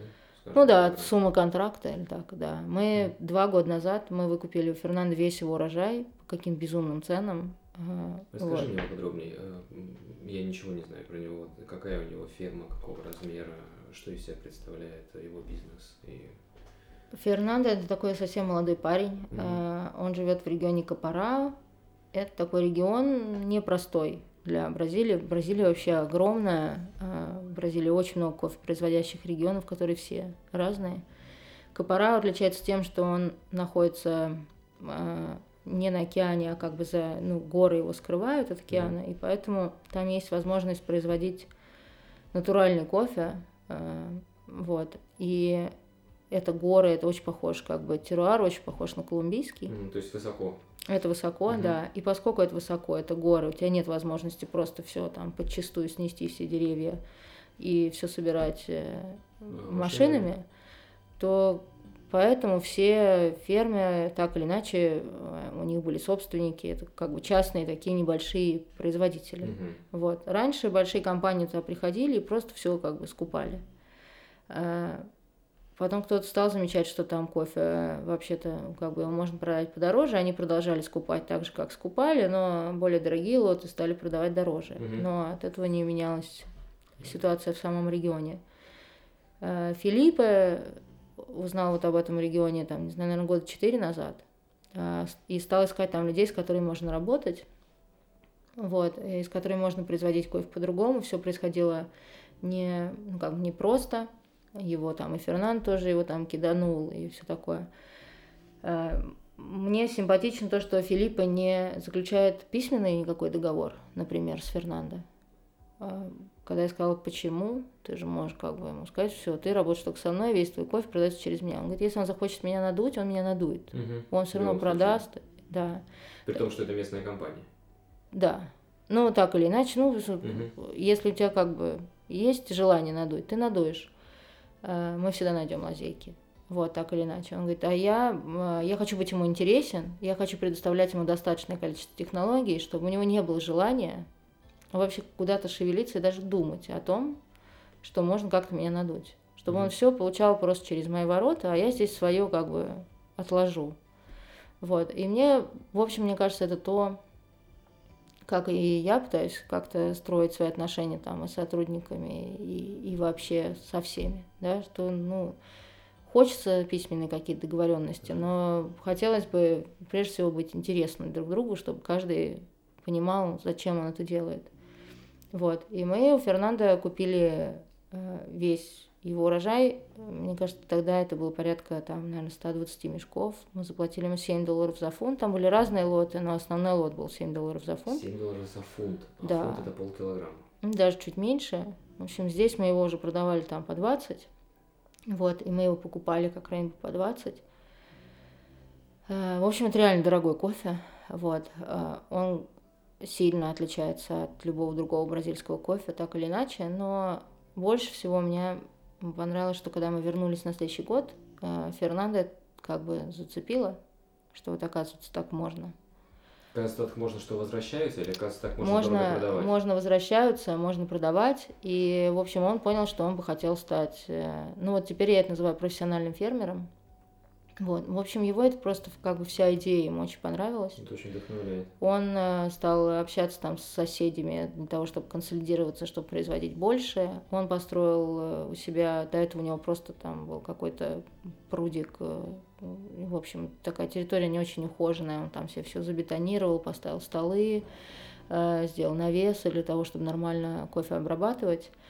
И я понимаю, что да, он сейчас, он все равно там достроил свой дом, у него там родилась дочка, еще что-то. То есть он ведет нормальный образ жизни, строит какие-то планы на будущее, но при этом он видит развитие там своей кофейной фермы как бизнеса. Угу. И вот это мне очень нравится. Мы, может быть, э, мы не обязаны с ним работать каждый год, да, но я понимаю, что его профессионализм растет, я хочу к нему возвращаться каждый год и у нас с ним уже сложились какие-то отношения, он может на меня тоже рассчитывать, и он понимает, что он сейчас там будет стараться, потому что если что, Оля приедет, и нормально мне по-человечески заплатят, и, и как бы все будет, mm-hmm. все будет хорошо. Вот, я так понимаю, что 7 долларов за фунт всех устраивает пока цена. Как она формировалась? Я не знаю, мне кажется, что она формировалась, э, потому что это 5. Э, Плюс, да? Да, как бы, да. Э, как-то так. Мне кажется, это... Я не знаю, как она формируется. Но бразильская экономика в десятке. Угу. Средняя зарплата там 800 долларов. Э, это не дешевая страна. Любое, любое движение надо оплачивать.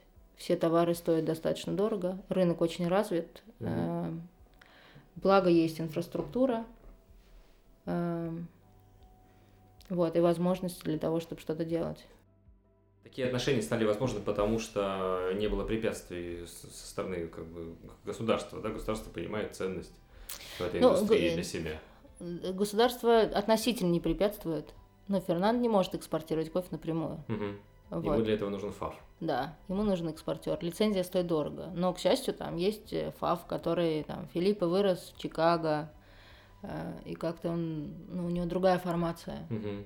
вот, и он смотрит на мир по-другому, для него это важно, с ним вообще классно разговаривать, угу.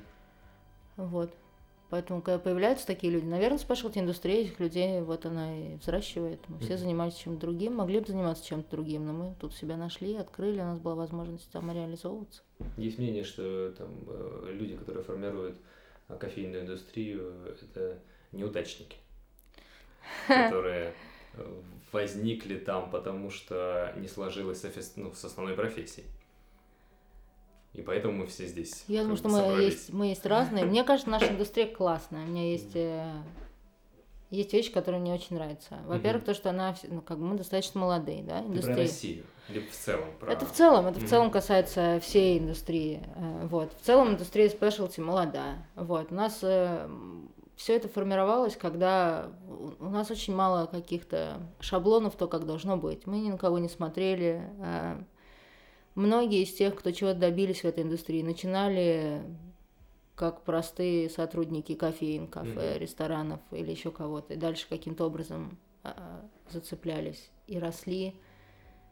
И, в общем, мне нравится, что у нас как бы достаточно толерантная индустрия, вынуждена Просто потому что мы все как бы... Разные. Да. А почему все... вынуждены? Ну, потому что у нас, если бы это была какая-то там привилегированная индустрия, да, куда ты просто так не попадешь. Э, да. А у нас эти, этих элит до сих пор, в общем, не особо есть. И не надо. И не надо, да. И поэтому, как бы, мы все такие разные, э, открытые, и, и, в общем, это, это круто. Это круто. Вот. И, и есть возможности развиваться. А нашу индустрию российскую как ты э, оцениваешь? Мне в разные периоды казалось по-разному. В начале пути мне казалось, когда я особенно начал путешествовать по, ну как путешествовать, посещать э, фестивали, мне казалось, что вот э, э, наши там топовые бизнесы, они очень похожи на те, что в Европе работают. Э, мы как-то близки и по идеологиям, и по подходам. А, а иногда кажется, что э, Европа куда-то далеко-далеко от нас ушла, а мы как-то на одном месте стоим. Вот ты э, российский кофейный рынок, а, сравнивая с зарубежным, с развитыми странами, как вот видишь, мы догоняем, мы э, вместе на одном уровне или, ну, вряд ли опережаем, да? Слушай, мне кажется, что в чем-то мы можем быть э, сильными, в чем-то я вот просто думаю, в чем сильнее. Угу. А, вот. Но основное все равно так или иначе э, это же экономический сектор, и мы угу. так сильно зависим от ситуации в экономике. И я думаю, что мы сейчас будем просаживаться просто потому, что доходы населения падают, людям все сложнее и сложнее. Ну, сложно и, говорить о чем-то да. высоком, если ты. Сложно вообще говорить, доход. если ты в какой-то стране не можешь планировать вперед. Ты Больше, не знаешь, на несколько месяцев. Да, да. Ты, как, как вообще можно вкладываться и делать что-то? У тебя, mm-hmm. в принципе, нет такой возможности. И чудес не бывает, мы зависим от экономики. Mm-hmm. Вот. Москва, понятно, вообще другой рынок, другой мир. Нам здесь э, немножко, наверное, полегче. Вот, но в целом все равно чудес не бывает. Э, поэтому сейчас я думаю, что мы начнем. А в экономика в Европе прет. Угу. И я думаю, что они там сейчас нормально вообще уйдут вперед, нам их еще догонять и догонять и догонять, просто потому что у нас денег нет. Угу. А, и, и у населения нет денег. Вот. Но какие-то вещи, это все равно не повод останавливаться. Ну, надо делать. Ничего, что делать? Ну, как расти там тем обжарщикам вроде меня, да, которые э, хотят, ну, не уходить в коммерцию, да, не уходить в конкурирование по цене, да, а создавать какие-то смыслы и, и отношения. То есть я хочу построить там бизнес отношений да, на всех этапах, начиная от моего ну, покупателя, заканчивая то есть моим покупателем, начиная там от фермера, которого я лично знаю, за руку с ним здороваюсь. Но я понимаю, что здесь есть э, ну, цена этому всему, которая может быть дороже, чем то, что я могу купить там у крупных трейдеров и продавать там и конкурировать по цене. Мне почему-то кажется, что особенно если ты ты уже убрал, да, часть посредников посередине. Вот, ты уже сам жаришь, ты уже сам выбираешь, и у тебя есть возможность, и есть все-таки запас. Э, это не сильно, не сильно влияет на чашку кофе, угу. все-таки, да. На вкус ты имеешь или на цену? На цену. На финальный продукт не угу. сильно влияет там пару долларов в цене, угу, а да, да, да. для всей остальной цепочки это важно. Поэтому, мне кажется, все равно еще есть возможность, если ты как кофейня. Вот мне кажется, кофейня обычно пытаются купить подешевле, подешевле, подешевле. И мне кажется, это обжарщики вынуждены тоже идут, мы хотим подешевле, подешевле, подешевле. Mm-hmm. И в итоге все играют э, на рынке, где никто не зарабатывает. Это тоже как-то ну, ненормально. Мгм. Все должны, у всех должен быть бизнес. Невозможно пытаться продать кофе клиенту, который хочет там этот кофе за 600 рублей, и еще как бы что-то, чтобы кто-то где-то где-то осел, и это дало возможность отправить Ну, детей в школу. Если ты говоришь, что невозможно, значит рынка нет. Куда я со своим кофе за 1600? Просто сейчас все в это играют. Мгм. И все все равно пытаются сделать так, чтобы это было дешевле, дешевле и дешевле. А мне кажется, что можно говорить об этом, нужно говорить об этом и создавать э, рынок, в котором будут люди готовы платить чуть-чуть больше. Мгм. Так или иначе, просто чуть-чуть больше. Ну, это как... э, э, Это же... э, Ну, сейчас же есть тренд, да, на осознанное потребление, там, на low garbage, там, Мгм. вот, ну, все это вот, э, на осознанную жизнь. Это часть вот этого процесса? Наверное, да. наверное. Но мне Как кажется, это? это, часть, это часть бизнес-процесса. Ну, невозможно Ты все время пытаться... рынок для этого есть? Вот в, в рамках кофе. Ну, в Москве это точно есть. А, В регионах сложнее. Но я знаю, что и там есть э, вот птичка в Воронеже, по-моему, они делают какие-то хорошие штуки. Мгм. Или так или иначе ты можешь, ты все равно можешь зарабатывать на нормальном продукте. И не пытаться играть в эту игру. Я поставлю, тебе предлагают по 700, я предложу по 600. Мгм. Следующий, на следующий день приходит э, человек по 500. Во-первых, здесь нет никакой лояльности, у тебя нет никаких отношений с клиентом. Э, Ну, то есть, когда мы играем в игру, кто дешевле, от этого все только проигрывают. Да. Вот. Сказал, как отрезал. Ну, э, я тоже не могу не поделиться с тобой этой мыслью, которая у меня возникла, кстати говоря, когда я перешел жарить у тебя. Хм. А, а, то есть про- прошла вот это вот э, эйфорическое ощущение. Во-первых, я всегда хотел на ловинге пожарить, и я на самом деле до момента, когда я начал жарить, не понимал, как он хорош. Не в плане вкуса, да, а в плане вот удобства. Вкус я еще Да, все меняет, это правда. да.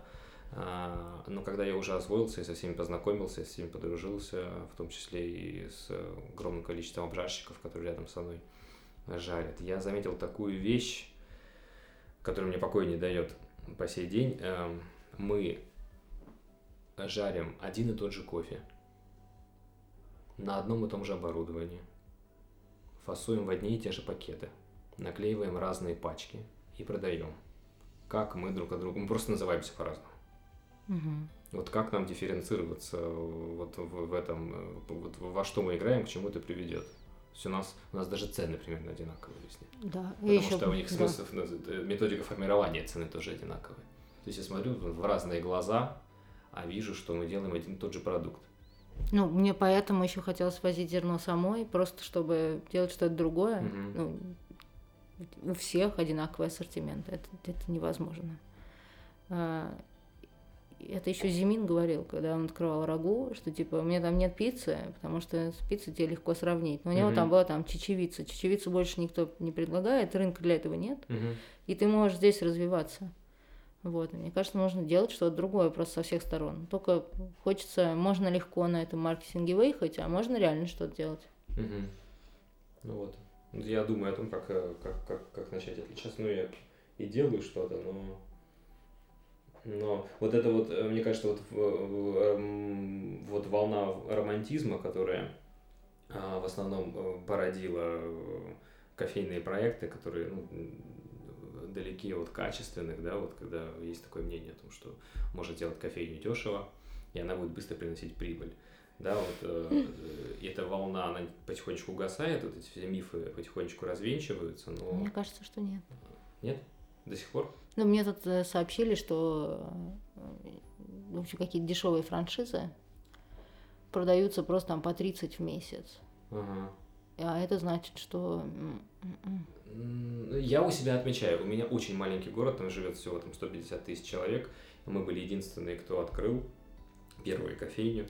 А, до сих пор у нее самый лучший кофе в городе, не потому что мы такие крутые, а просто потому что у других другой подход. И вот в последний год открылось пять новых заведений, и люди отмечают, что перестаньте работать, просто открывать, потому что хотите открыть, а начинайте работать над качеством. Я замечаю, что потихонечку это начинает э, отмирать. Ну, это круто было бы, если бы это было так. Мне кажется, к несчастью все равно, ну не к несчастью, а просто мир так устроен, что мы все равно ходим в ту кофейню, в которую нам удобно. Ага. Вот. Мы зашли туда, потому что нам удобно. Потом нам там могло понравиться, и мы можем туда продолжать ходить. Я не буду ходить в ту кофейню, где мне там, ну только, только где мне, не буду ходить в кофейню, где мне ближе, да, я, я и километр смогу пройти, чтобы дойти в ту, которую я хочу. Да, но ты не поедешь в другой город, в кофейню, Нет, нет, или там не поедешь каждый день. Вот. А все-таки кофейня это место такое, где ты. Ну, если посмотреть на Штаты, где э, кофе стоит э, вроде как дороже, чем у нас, но зарплата выше, чем у нас, там в 4 раза средняя, и поэтому любой человек может себе позволить три чашки кофе в день безболезненно Мгм. для своего бюджета. Он просто делает это каждый день и, и никак нет, не ощущает. Хотелось бы мне посмотреть здесь на этих людей, да, Мгм. их в общем раз-два я обчелся. Все остальные так или иначе все равно готовятся э, потратиться на эту чашку кофе. Вот. э, Это, это то, что тоже стопорит наше развитие. Э, Но к чему-то я все это вела. Наверное, к тому, что все равно мы выбираем кофейни с высокой конкуренцией, там, где нам удобно, куда мы Мгм. будем приходить три раза в день, потому что удобно, нравится, и потом уже мы привыкаем к определенному вкусу. Мгм. Если ты будешь пить в Старбаксе кофе каждый день, ты через месяц тебе будет очень вкусно. И ты не будешь э, как бы совершенно сожалеть и думать о том, что ты пьешь что-то невкусное. Нас очень легко. Нам вообще нравится, что мы делаем сами, если мы говорим про себя как про обжарщиков. Мы пьем свой, свой кофе каждый день. Нам, ну, Мгм. нам это нравится. А, Мы мало пробуем, ну я сейчас про себя говорю, то, что делают остальные, поэтому как бы мы вот живем в каком-то таком своем мирке. И мне кажется, гости, они вместе с нами, они также себя ведут. Зачем? Ну вот, вот, вот. Я тоже думаю о том, что не на вкус идут, а на человека, то есть на, Да, на, ну, на- какие-то- или на личность, или на какое-то видение, или на какой-то бренд. Ну, не, он может быть глобальным, типа. Starbucks, он может быть локальным, как какая-то кофейня. Да, Вот был такой круглый стол вот на последнем, не знаю, была ты или нет, на, в Сокольниках. была. И Там как раз обсуждался. Помнишь этот вопрос? О том, нужен нам спешлти или не нужен нам спешлти. А Что там было? А, Ну, говорили о том, там сидели а, представители а, и, и импортеры, и э, маленькие локальные кофейни, вот Артем Мгм. Тимиров там был, и а, региональные э, бизнесы, тоже кофейни, обсуждалось, нужен ли нам спешлти и как бы нужен ли потребителю спешлти.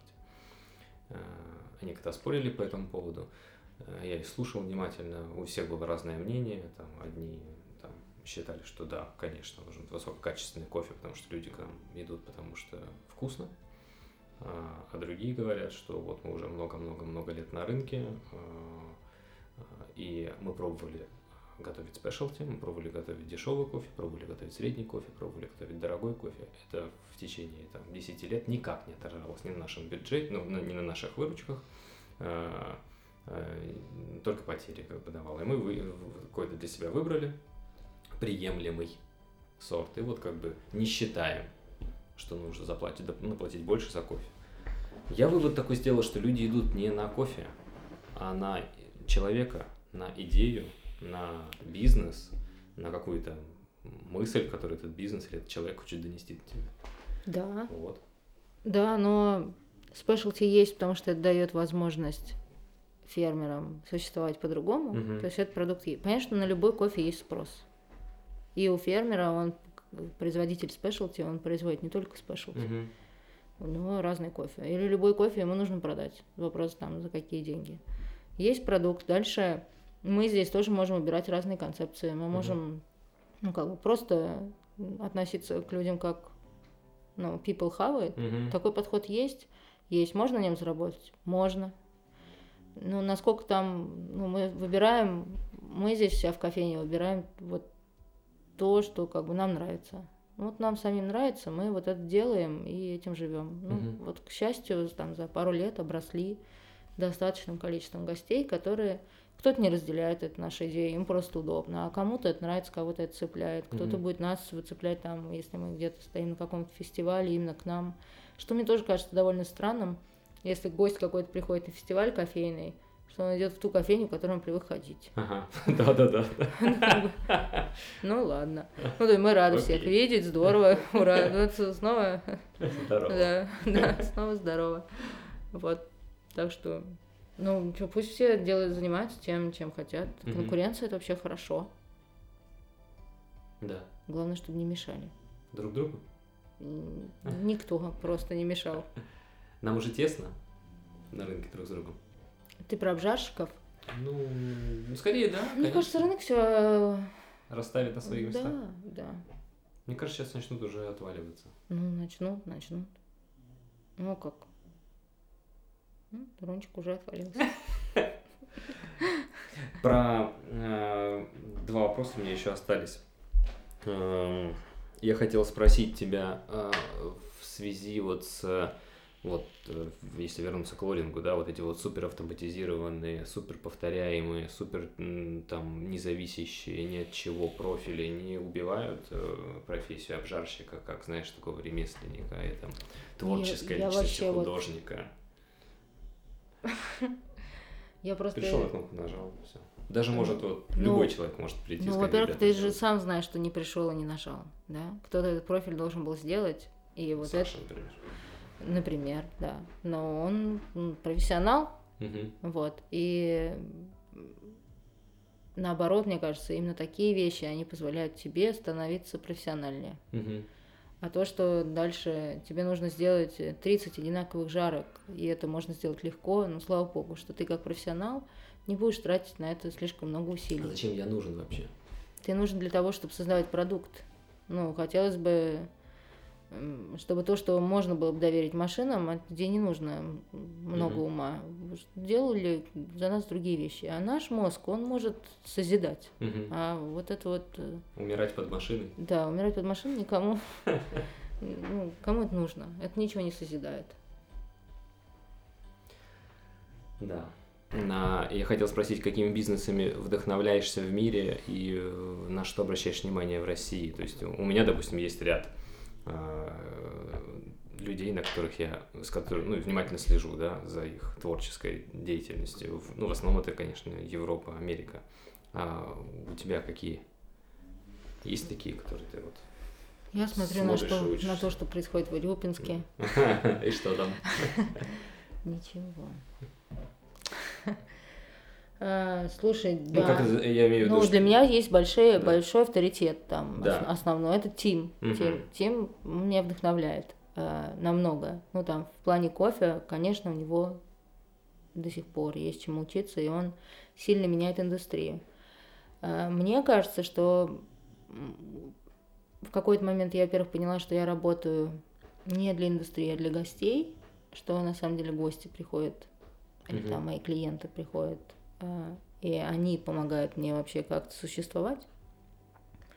Вот, и что, и, может быть, мы еще отчасти и поэтому перестали как-то особо о себе заявлять, э, потому что мы хотели больше сосредоточиться на том, что мы реально делаем, и меньше об этом говорить куда-то туда. Нам вообще моя основная идея тогда была, пусть наши клиенты о нас говорят, Мгм. да, но они не говорят. Вот, поэтому в итоге... В сердце Да. себя, да? Да, потому, поэтому никто не говорил, вот, и поэтому все интервью, которые ты находил, старые, вот, А, ну, ну, мы учимся вот так, да, вот мы сейчас поняли, что не говорят, надо говорить самим, а, для того, чтобы что-то, опять же, созидать и создавать новое, и куда-то идти, вот, и, и, в общем, сейчас я как-то стала больше доверять самой себе, и это происходит, мне кажется, в последние, там, пару лет, Мгм. Именно потому что я понимаю, что вот есть Smart Coffee, где мы можем делать то, что мы считаем нужным. У меня есть команда единомышленников, с которыми мы это можем обсуждать, которые могут задавать критичные вопросы, и мы можем вместе что-то делать, а не просто смотреть о, Counterculture сделал классную штуку, давайте повторим. Мы Мгм. можем, мы смотрим, нам интересно, мы можем что-то повторить, но у нас есть теперь возможности полигон, где мы можем делать то, что нам нравится. Вот. И пока это работает. Вот. А так вообще мне нравится то, что делает Counterculture. Мне кажется, что они просто... Мне нравится, как они развиваются. И пока такого в России что-то я смотрю нет. Мгм. А, села. Осталась одна. А, вот Тим, Филиппе из э, ФАФ, он такой для меня большой авторитет. А, ну и всякие Фадер Карпентер, знаешь его в Берлине? Мгм. Это такое, у них там пару местечек. э, Father and Carp- Carpenter. Фадер Карпентер, да. У- у них классные кофейни в Берлине. Владелец там австралиец Крестон, с которым мы тоже подружились. И мне реально интересно, что он делает, потому что мы с ним еще читаем какие-то похожие книжки иногда, и он их здорово э, внедряет в бизнес. Мгм. И так очень осмысленно. Все процессы у него очень осмысленны. И реально там есть чему учиться. Очень много. Вот. Ну и вообще, короче, куча всего происходит в мире интересного. А России? А, слушай, ну все же гондоны, одна я воздушный шарик. Уже обсудили. А, в России. Не, ну, кого тут назвать? Фамилию на Б. Бородай молодец, мне, мне нравится, молодец, да, мне нравится, что он как бы, что он делает, какие-то вещи. Мне не очень нравится много букв и длинные посты. Ну, мы все разные. Мгм. Вот. Я, я всегда собираюсь дочитать пост до конца и почти никогда не справляюсь. Там нужно разбираться. Вот. И у меня нет на Но он это- перешел более- сейчас на видео больше. Вот у него есть такие Да? видео. Видео очень удобно. А, ну класс. А, Вот, мне кажется, с обработками это классно и здорово. А, Кстати, а у вас ты занимаешься этим? Нет. Нет? И у меня здесь тоже есть э, подход. Во-первых, я знаю, сколько это геморроя. И там вот мы сейчас приехали из Сальвадора. Там чуваки вручную через сито прогоняли весь кофе, который, значит, был замочен с дрожжами, с дрожжами и все такое. Они говорили, горите в аду, хипстота. Мы здесь торчим под этим палящим солнцем, чтобы ваши два мешка гребаных, да, вы нам за них заплатите там кучу денег, но два мешка. Это два мешка. Мы тратим на них столько же, сколько мы тратим вообще на все, на весь остальной кофе. Нам от этого не холодно, не жарко, только потому что мы вас любим, ваш, вот вашу хипстоту. И мне кажется, что это, ну, как бы, вот, в общем, так оно и есть. Но Э, Дима как раз говорит о том, что нужно сделать так, чтобы это было дешево, повторяемо и в больших объемах. Да, как- но как только это станет технологично, дешево и повторяемо, это очень серьезно, мне кажется, должно изменить индустрию коммерческого кофе. Вот, И, и это будет круто. да, вот э, Это будет круто. я до вот последней деревни обжарщиков, которая вот в Ижевске проходила, я, я в принципе мало что понимаю в ферментациях и, конечно же, туда не лезу, потому что ничего в этом не понимаю. Но выступал а, бразилец, э, Энри, э, как же его? Энрико вполне, Нет, нет, сейчас, сейчас я скажу. вполне бразильское имя. А, Лукас. Лукас. Лукас. Лукас Не, Перейра. не бразильского. Да. А, фамилия вполне себе, да. Он рассказывал э, не про то, как сделать... э, он из института, из Спириту Санту, института Спириту Санту, э, который занимается э, вот, проблемой кофе в этом регионе. И он рассказывал не про то, как сделать из 85 89, да, а про то, как сделать из 70 5 баллов 80, как выйти из сегмента коммерции в сегмент specialty. 80 все-таки еще не спрашивал. Ну, fine commercial, да? да. Ну, по, по стандартам-то. Ну, в общем, э, смысл был в том, что э, есть э, фермерские угодья, которые находятся э, не слишком высоко над уровнем Мгм. моря, там 600 метров, 500 метров, 400 метров. И если не помочь этим фермерам, то, э, ну, как бы с ферментациями, с, с обработкой, то у них никак не получится добавить вот баллы к тому урожаю, который они собирают, просто потому что они не очень высоко. Да. Вот, вот, э, вот, когда ты слышишь о том, что э, Роныч тебе все высказывает. вот, когда ты слышишь о том, что э, вот таким образом фермеру помогают, это мне ну, совершенно понятно. Да, мне я Да. ненавижу слово помощь только. Ага. Вот мне кажется, что все должны Ага. оставаться в, все в рамках своих интересов Мгм. а, обязательно. Это Ну, важно, иначе, иначе мы не, не Мгм. будем просто развиваться. Да. Должен быть, что-то за этим должно стоять. Ага. Вот, и точно не помощь. И- Но мне кажется, что это то, что необходимо индустрии как раз-таки коммерческого кофейка. И если мы будем четко понимать, э, предсказывать, прогнозировать и контролировать то, что там происходит, ну, будет меньше сюрпризов. э, Вот, это будет, это здорово, это классно. А мне кажется, что мы стали заниматься спешлти именно потому, что мы чтим теруар, Мгм. и нам важна уникальность вкуса, а не ее повторяемость из года в год. Мгм. Вот. И, наверное, я, я ожидаю, что как бы спешлти снова вернется к тому, ну, к своим ценностям. Традиционным. Вот. Ну, или, по крайней мере, как бы я, ну, я вижу это так. Вот. Кто-то может продолжать экспериментировать, играть. Э, Я вот скажу, что у нас есть там Лала Содра, э, Бразилия, э, которую Лала, там у нее прям много фермента, такой супер сладкий кофе и все такое, с оттеночком вискаря. Но я не могу его пить каждый день. Ну, не, не no стресс кофе. Да. И это как бы, ну, Мгм. тоже, наверное, неплохой показатель. Иногда здорово это, когда он есть, но как бы постоянно его пить нет. Мгм. Постоянно пить хочется Кению, вот почему-то. Ну, почему твое время прошло? Нет, Когда столько всего впереди. Да, нет, вообще много всего впереди, и мне кажется, что не-не, это я так, вот я имею в виду, что э, публичное время Ага. прошло. А, То, когда, знаешь, э, ты заходишь в кофейню, а люди начинают э, нервничать, потому что сейчас я могу заказать эспрессо, я тебе эспрессо не заказываю. Спрашиваю про фильтр, а фильтр что тут нервничать? Налил, налил. спасибо. И тебе Ты большое. формируй эм, э, идею, а- а- а- облачи ее в слова, да, и Да, да. возвращайся на эту в публичную сферу. Надо бы, надо бы, да.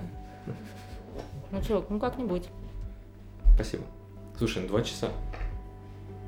Ну, да, нормально так. Нормально? Посидели. Нормально?